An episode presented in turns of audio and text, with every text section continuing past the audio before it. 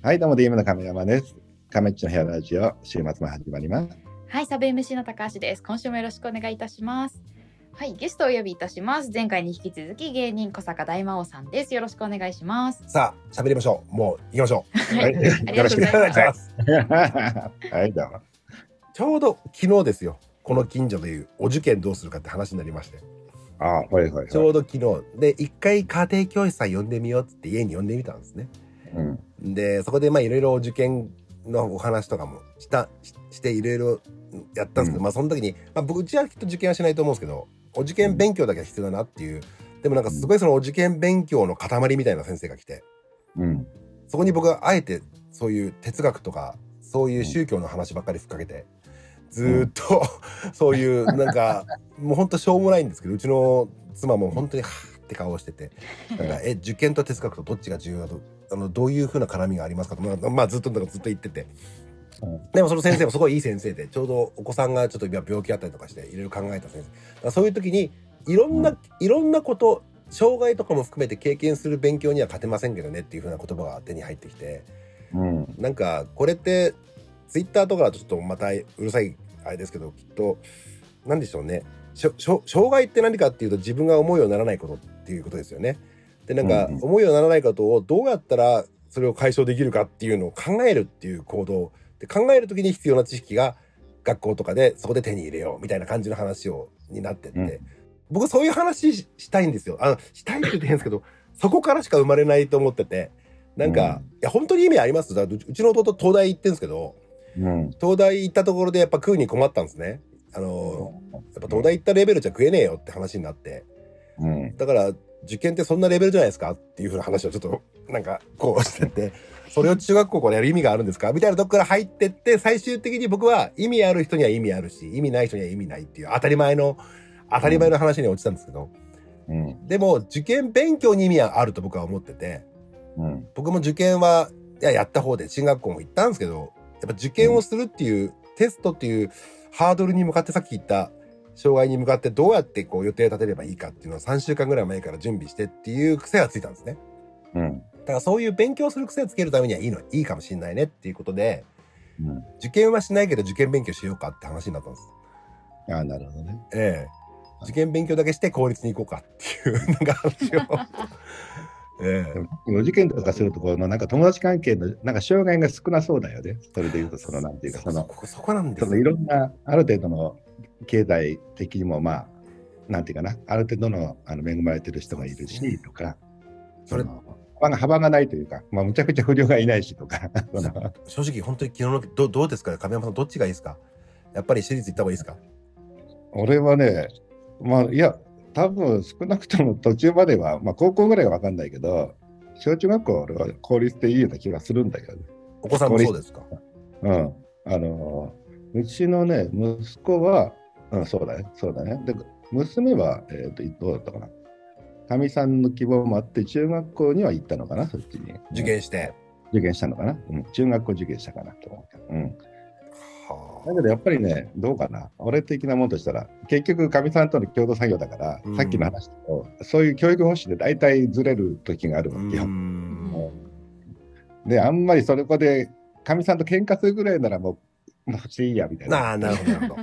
なんていうかな、その、わかりますわかります。ちょうどだから昨日も、であの正直うちも両方とも立場全く決めてない状態であの、うん。呼んだんで、ううんちの妻もそうでやってみなきゃ分かんない人っていうタイプの結構男前な女の人で、うん。とりあえずやってみてどうするっていう感じで。なんかあんまりこう決めてかかると僕も今までそれで成功した試しがないので、そうだね。ええだからなんかいろんな人先輩の話を聞いて、えー例えば僕の知り合いの子供が公立でやっぱりいじめられちゃって、うん。えーしかも結構ないじめやられちゃったんですね。はいはいはい。えーでそれで私立行ったら一気に収まったっていう、まあ、一例があったりとかうん、それもちょっと具体的に聞いたらわ本当すごいなって怖い公立って怖いなって思いながらつまり僕らやっぱ特殊なんで特殊な、特に「お前んちのパパどうせピコ太郎だろ」とかってなんか学校で言われる可能性あるじゃないですか。で僕はあのね別人なんで子供には別人だってずっと言っててうちのお姉ちゃんもちろん別人だっていう僕が聞いても「あれパパってピコ太郎?」って言うと「全然違うよ」ってお姉ちゃんが言うんですけど うんえーなんかそれをねもう分かってくれない人たちが、まあ、本当に別人なんでねそれを学校で意地張ったらいじめられるじゃないですか。ね、なんかだからそこら辺とかをどうとも思わないそのそんなのへでもねえよっていうレベルの人たちがの家族の人たちがいた方がまあいじめはないのかななんて思いながら。ただまあいじめってねいじめられる方が人は人数少ないんでいじめ側に回ってしまうっていう怖さもあるんで、まあうん。こればっかりはちょっと個別案件だから分かんねえやって話をしてたんですけど。そうなんだ。だからその傷がさ、ちょっとなんか、すり傷ぐらいだったら全然たくさん傷あった方がいいんだけど、ねまあ、深い傷だとさ、あの、ちょっと取り返しきかないこともあるっていうのもわかるんだよね。でまたうち家系に女が女っていう初めて女性とあの小さな頃から今生活してるんです。女性のねそれが男女分けてもしょうがない今の時代って思うんだけどでも言いながら機能は違ってるんでそこら辺がまだ今模索中ですね。だから、まあねうちは男女だったから、まあ、男の方はどっちかと俺の教育方針っぽくなって、あの娘の方はあの奥さんっぽくなってるっていうので、まあ、あの俺やってたとこはあるんだけど、うん。今2人とも女子だよね。ああのいやいや、いやね小坂監督。あそうです。4歳、うん。だから、うん。また今の時代すごく難しいじゃないですか。うん。ピンピンクで言ったらダメとか ヒーローものでなんか真ん中に男しかいないとかなんかちゃんくん今ダメなんですよちゃん付けくん付けがあらまあ、そうだろ。ちゃんくんダメなのダメなんですよえ、あの何 ?3 なの？子供全員3なんですよだから鈴木福君とか鈴木福君さんって言わなきゃいけないぐらいの えーもうふ いや本当アアグネスちゃんみたいなもんですよねあのちゃんちゃん。だからもうなんかそういう時代に僕その今子育て番組を NHK でずっと今5年ぐらいやってるんですけどはいはい。だからその子育てをよ50年ぐらいこう研究してるうん、なんか大学の学長の先生がきっと私も研究してきてもう室町へ平安とかっていう全部を含めた上で今の時代が一番難しいかもしれないっていう、はあ。えーあの子供の生き残る生存率はもう過去最高に高い。うん。だけどそっからまず子供に使うお金、えー周りに気を使うインターネットの脅威でコロナの脅威、えー人権問題もう全部含めるとなんかうん。生きるか死ぬかぐらいの時の方が分かりやすかったっていう。うん。で、えー自殺者がさ、ね、自殺する人が3万人そのうちのの大体7、ね、6分の1ぐらいが確か小10代だったはずだと思うんですけどなんかうん。そんな人たちが自死をする時代ってなかったっていう。うん。だから相当難しいと思うんでお父さんお母さんたちは楽にゆったり、えーなせばなるけせらせらでいかないとやっていけませんよっていうことをいつも言ってくれる、あのうん。先生がいるんですけども。いや本当に難しいんだなって今そうだね。大変ですよ。人権って何なんですかね。本当つくづく思いますよね。最近。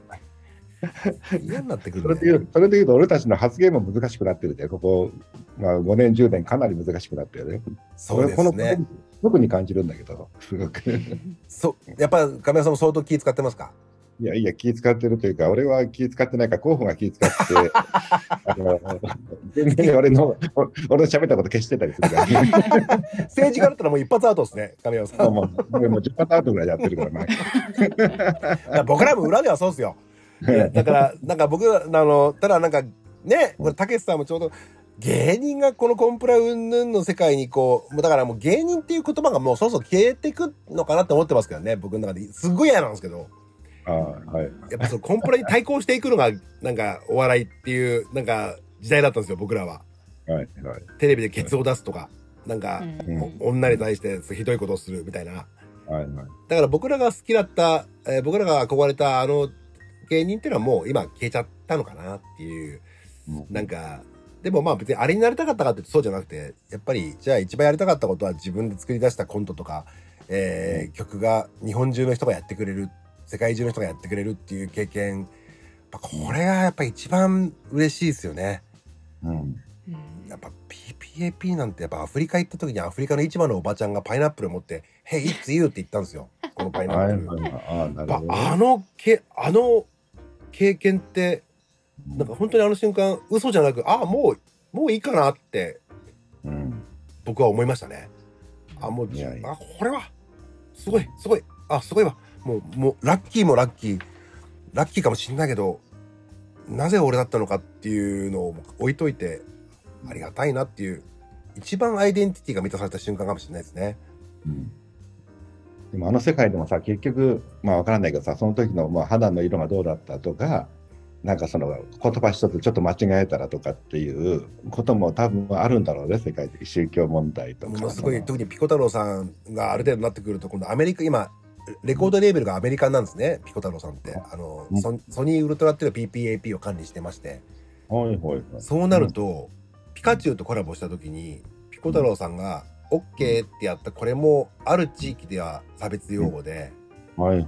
これもある地域では差別用語で もちろんこれはもちろんダメで、あ指立てるとか、うん。丸これ作るとか、うん、これに関してはは結構アスホールとかまあいろいろあってこれもサムはいラジオ番組だからちょっと言葉で言ってくんないと困るいそうそう音声番組なんで。あこの番組実はこれラジオか。そうかラジオなんですよ。だから俺日本でいうとこのね「いいね」のグッド。このグッドの親親指指を立てる、うん、この親指も地域によってはダメ。で、うん。えー、OK、えーお金マークの逆ですね、うん。えー指の輪っか作る。OK も地域によってはダメっていう。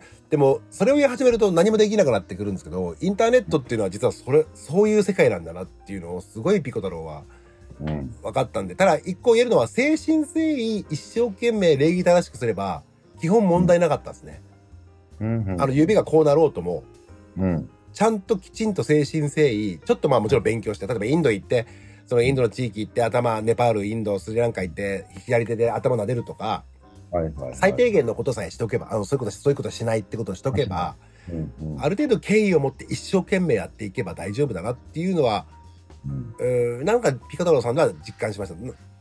ななんかそれ以外はねちょっとうん。ネットのね細かいところをつついてっていうやからにはもうん。うちょっとい一個だけ急に話してごめんなさいね。僕ああえて亀山さんに今のこういうインターネットのうん。えー異常なうーん言葉や難しいなあの荒れ荒れ具合？その今荒れてるって言われてるじゃないですか。なんか何でもかんでも喧嘩する、うん。これって確実に昔と今で変わりました？昔からこんなんじゃなかったでしたっけ？昔から。25年ぐらい前から。5年前から？え？あみんなでね喧嘩よくするってこと？あとえ人を陥れるあの住所を晒すあいつを潰そう、いじめ。うん、なんかうん、これって。いや多分昔からある程度そんな変わってないのかもしれないんだけどすごくそれがまあ表面化しやすくなっただけな気はするけどねなんとなく、うん。これはじゃあ実際の映像が残ってるかどうかっていう話かなって気がするんですよね。うんうんうん。なるほどね、えー今もう全部実際の映像が残ってるんで。うん、そうだね。こなんとなくそうなんだよね。だからその辺がまあ めめんどくさいね。めんどくさい。ほんとめんどくさいなと思っててだからなんか もうインターネットのおかげで一生懸命こうしてなんか仕事ももらえてねこうやってスタジオも作れてとかあるんですけどなんかインターネットもそろそろ一旦あの自分の好きな時だけ使ってその生活に Web3 とはまた別の Web3 をちゃんとあのウェあの自分の自分1.0がきちんと Web3 を使っていくっていうかなんか。まあウェブゼロウェブゼロに行くしかない。ねそうですね。確かに Web0 っていうところに一応言っといて。でも3.0は必ず使う。今後今後必ず使っていくと思うんで。うん。今現在使ってるんで僕らも。なんかそれをなんかちゃんときちんと自分ゼロ Web0 っていうか自分ゼロみたいなところをあのきちんと持って、えーでそれが全員にそこに認知していくっていうのが必要なのかなっていうよなんか最近すごく思って子供に何て伝えようって今インターネットを、うん。うん、すごく今自分の中でリテラシーって簡単に言うけどどうなんて伝えようかなと思った時はまあまずとりあえず自分をきちっと使って自分の人間関係とかきちんと構築して挨拶して礼儀正しくしてっていうのを最低限持っていけばまあなんとかなるんじゃないかなっていうふうに。はいはい。いや俺なんかなんとかなる自信もないからさなんとなくいつでもウェブゼロに戻れるように顔出さない。い。つでも逃げれるようにいやもう逃げれないですよそんなもうコンターで立ち上がっちゃったんで。いや。だからちょうど今あの僕ずっと CS のテレビ朝日っていうところでうん。あのクリームシチューの上田さんっていう方がいるんで、はいはいはい。上田さんともう16年ぐらいあの、好き放題喋ってる番組があるんですね。でそれって何かっていうとクリームの上田さんが売れなかった僕が裏では面白いから、うん。お前が何を喋ってもどうしてもいいように、えー1時間ノー編集 CM なしでやる番組を作ってあげるって言って立ち上げてくれたんですよ。おうはいはい。だから本当あの人は僕のとって恩人なんですけどその番組をずっとやってた CS のテレ朝で好き放題やってるのになんとなく最近閉塞感がこう出出始めてきましてうん。だからもうこういうのをなんか新しく新たにまたちょっと一旦考えたいなとかっていうふうに思ってるんで亀山さん上田チャンネル買ってくれませんか？買ったらなんかいいことあるの？これ。再生回数上げます。頑張って。いやこれ何かっていうとあの何か今きっと上田さんともちょうどこの話をしてて、うん。もうテレビの中だともう今もう本当に自由なこと言えないで、ウェブメディアでももちろんもちろん大変なんですけどうん。自由っていうのは人を陥れたりとかする不快にするんじゃなくてうん。やっぱり普通の人が普通に喋った言葉を普通に見れるって大事だなと思ったんですよね。でそういう時にきっと今 DMM さんサブスク立ち上げたしあの、こういうサブスクのバラエティっていうものが今後絶対必要なんじゃねえかって実はあのテレビ界の大御所がすごい言ってるらしいんですね。うんうんでもちろんそういう話いっぱい言ってると思うんですけどなんかそうそうそういうところでこううんなんか今今後のバラエティっていうものが好きな人がこう映画を買うようになっていくのかなっていうふうに。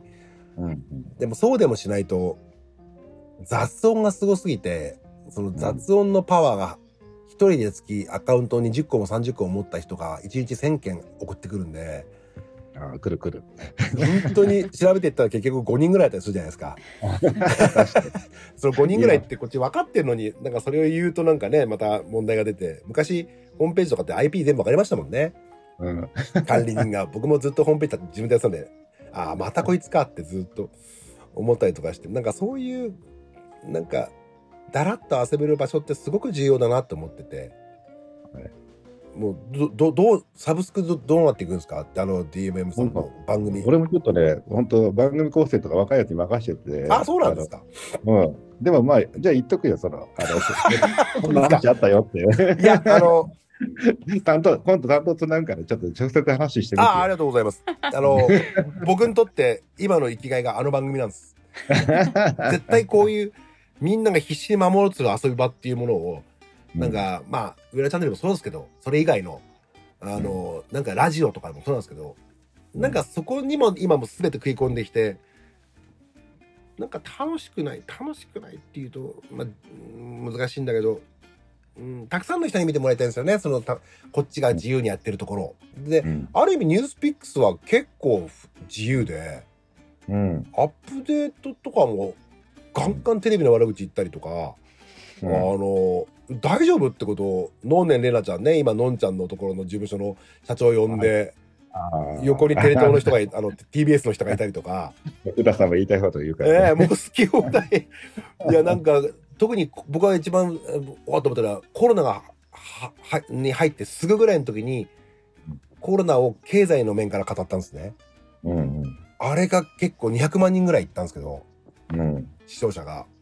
うんなんかやっぱああいうことって絶対できないんで今はできますけどうん。きっと今ウクライナを経済で語るみたいなもんだと思うんですけどねまあ違うかトルコ地震を経済で語るみたいなもんかもしれませんけどはいはいはい。結構タブーなことだからこういうのは絶対守っていきたいなって思って僕もニュースピックスさんは一生懸命やっていこうかなっていう、そうだね。えいまだにホリエモンとか使ってるくらいだから、結構過激に頑張ってる。えそうですねもう堀江さんとかその辺の並びはやっぱ亀山さんそこはもうみんな仲良しなんですか まあそうだね。だからそうね。俺もまだ生かしてもらってるってことはまだ、うん俺たちが外されたらやばいんじゃないは あなるほど。僕のイメージは亀山さんパンクのイメージがあったんで。なんかもうだからそのパンクの人が今サブスク始めると絶対面白いなと思って。なんかなんかだってね僕も記事読みましたけどだから早く後編上げてくださいよニュースピックス あの、ま今週金曜日に今週公開し金曜日ね。ますので、前編しかまはいだ見れてないんで、あ、前編読んでいただいてありがとうございます。いやなんかこうなんかこううわーってことしもうねなんかうわーってことを今育児がもうすぐ今年落ち着くんでね、うん。落ち着いた時に今はなかなかこういうこと言いながら自分が時間がないんですけどうわーってやりやりたいなって今もうずーっと溜まってて。もう この育児の鬱憤が文が。もう今もう成人君子みたいな生活してるんで、はいはいはい。ええアダルトビデオすら見てないんで今。この中も成成人君子じゃない発言しててもせあの候補が消すから成人君子みたいに見られてる まあ根はパンクですよね亀山さんは。もうロックですよね。そうしたいんだけどね。まあでも候補もう俺を助けるために頑張ってんだろうから、まあ消して消してって言って。いやいや面白いなと思って。ええ今日こんな話でしたっけ？いやいや、何の話かよくわかんでない。僕ねいやうんまあ、とりあえずじゃあ番組担当とちょっと一回話してみて。いやあのいやいやなんかあったらクリームの皆さん行きますんで、はい、うれ面白いと思います。なんか、歴史的瞬間だったかもしれないですね。なんかそう、さはい、はい。またということで、あのじゃあまた、あのじゃあ会社気楽に遊びに来ても一回ね。あ、本当ですか？本木にあるから。じゃあじゃあピコタを連れて行きます。うん、そ こそれはいらないけど。いらないか。いらない。いらないか。みんな驚くから。めんどくさい。確かにめんどくさいんですよ ありがとうございます。はい、ありがとうござい。ますありがとうございます。